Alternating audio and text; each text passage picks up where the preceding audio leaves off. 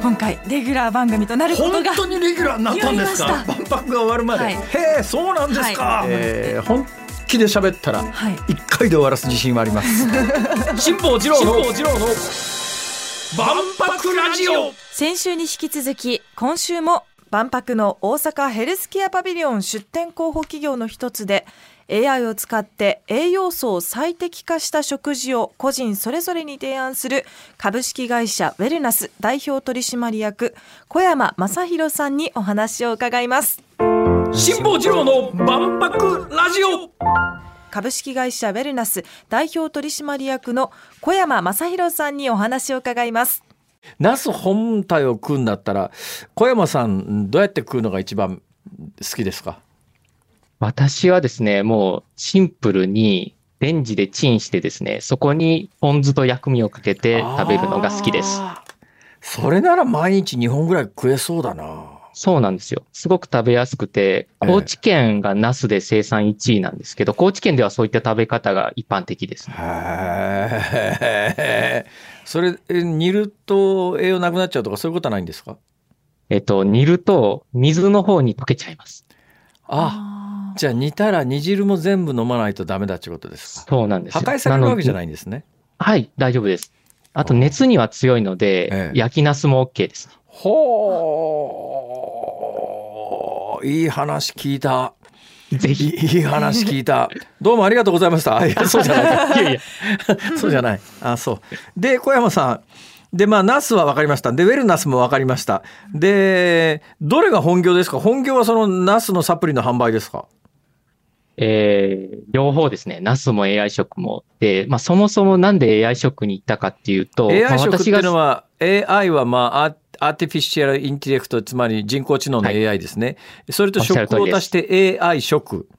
はい。はい。なんですかその AI 食ってそもそも？はい。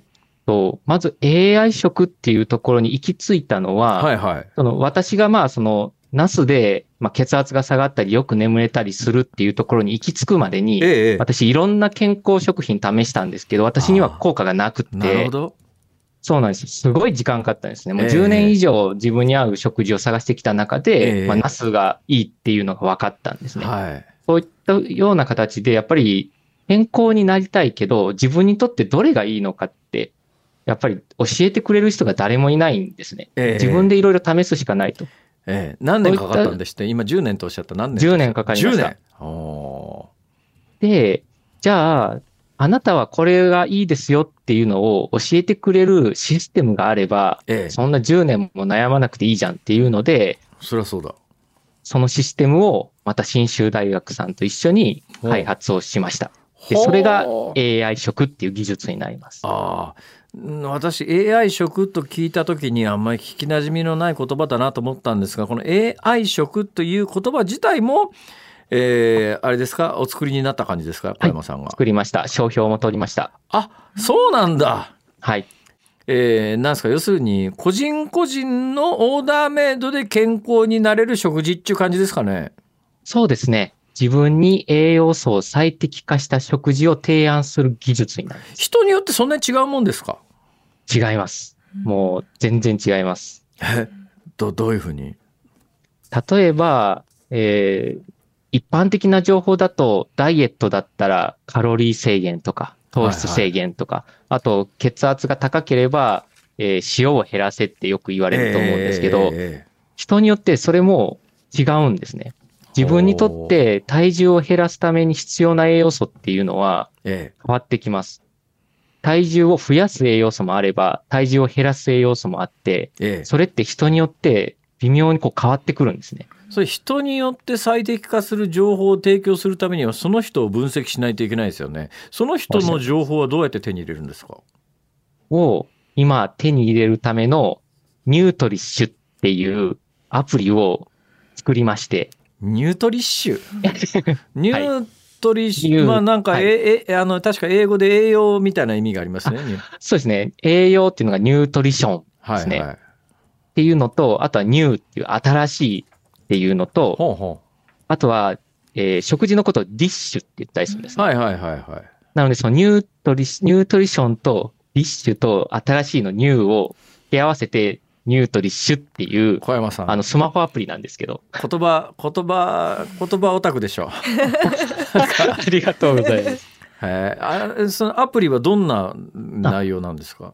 このアプリを通じてですね、それスマホにダウンロードするんですか？基本はそうです。スマホで使えます。はいで、このアプリを通じて、え毎日の自分の食事の記録、何を食べたかっていう記録えと、はいはい。あとは自分の体のデータですね。ええ。まあ、例えばダイエットを目的とししてれば、毎日その体重計に乗った体重の記録、はいはいはい。血圧を下げたいとなれば、血圧を毎日一回測ってもらって、ええそれを、えっ、と、まずですね、3週間記録してもらう必要があります。はいはいはい。アプリでね。その3、そうです。その3週間分のデータを AI 解析することによって、はいはい。何を食べたら自分の体がどうなるかっていうのが見える化することができます。ほう。でまあうんそこからどういうプロセスですか？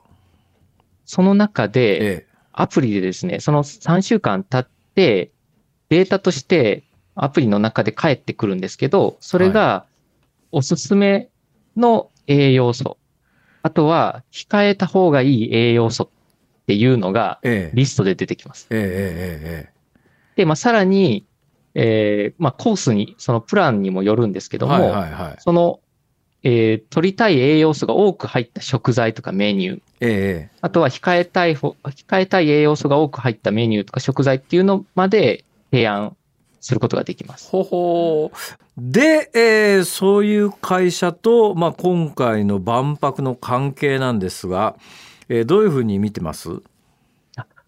はい、ありがとうございます。まあ、今回の万博にはですね、やっぱりこの自分に最適化された食事っていうものが、はいまあ、一般の情報ではなくて、ちゃんと自分に合わせて届くっていうことが、やっぱりまだ全然一般の方たちに知られていないので、えまあ、それを実際に万博の会場で体験いただくっていうことをえはい考えてます。なので、例えば万博の弊社のブースに来ていただいて、はい。自分の情報を入力いただくと、ええ。その場で自分が健康になるための食事っていうのがその場でこう返ってくるような。なるほど。それいいですね。はい。で、できれば、その提案された食事が万博会場で提供される食事として、こええう食べれたらまあ一番いいなと。ああさ確かに、はい。今の段階で万博との関係はどこまで具体化っていうか話が進んでんですか？今はですね、まだ、あの、先ほどお話しした内容を、お大阪産業局さんの方にもお伝えをして、ええこれを、まあ、あの、具体化していくためにどうしようかっていうところのまだ計画段階になります。出店は決まってんですか？あ、そうですね。はい。出店は決まってんですか？はい。まあ、出店ということは万博会場に行くとそのウェルナスの、えーブースは必ずこれはあので出会うことができるっていう今の段階では決まってんですか？そうですね。あの、万博開催期間中ずっとではなくて、ええーおそらく、う1週間から2週間ぐらいの、あの、限定の期間にはなるんですけども、あある一定期間弊社のブースを置かせていただくというあ形になっております。そういう形になるんですか、はい。どうですか、その小山さん小山さん社長でしたっけ？はい。小山さんのようなお立場の人から見て今回の万博ってどういう意味ですか？そうですね。やっぱり万博って、この未来の技術だと思われてたことが、はい。実はすでに現実になってるんだっていうことを、え。えーまあ、体感できる機会だと思っていて、えはいで、ベンチャーってそんな技術もいっぱい持ってるんですね。えやっぱりそれを、まあ、一般の方たちに、えー提案できる、まあ、そういった機会だと思っているので、まあ、弊社としては今回は、そのユーザー個別に最適化されて、無理なく普段の食事で健康になれる、そういった世界がもう来てるんだよっていうことをお伝えすることをお考えてます。福戸さんなんかは、はいまああもうもうこういう言い方を最近するだけで批判の対象になりますから言葉を選びながら喋りますけれども、はっきり申し上げてですね、えーシュッとしてまああのそんなにダイエットその他に考えなくてもいいかなって客観的に見るとそうなんですが本人はそうでもないんですか？いやービタミン足りてないんじゃないかなって思ってます。ビタミン足りてないらしいですよ。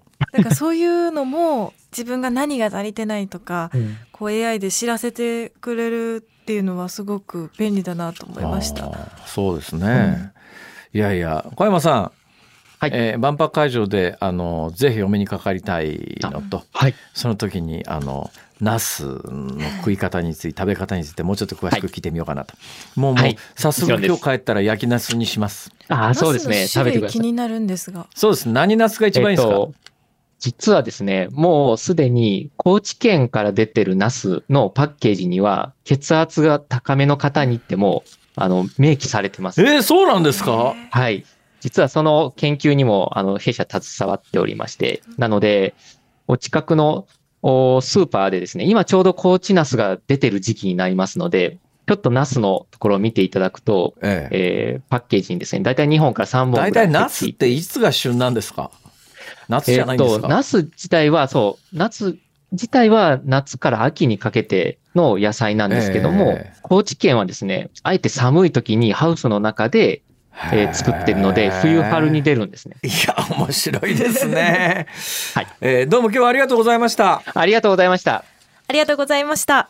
2週にわたってお話を伺いました。株式会社ウェルナス代表取締役の小山正弘さんでした。ありがとうございましたありがとうござい。ましたありがとうございました。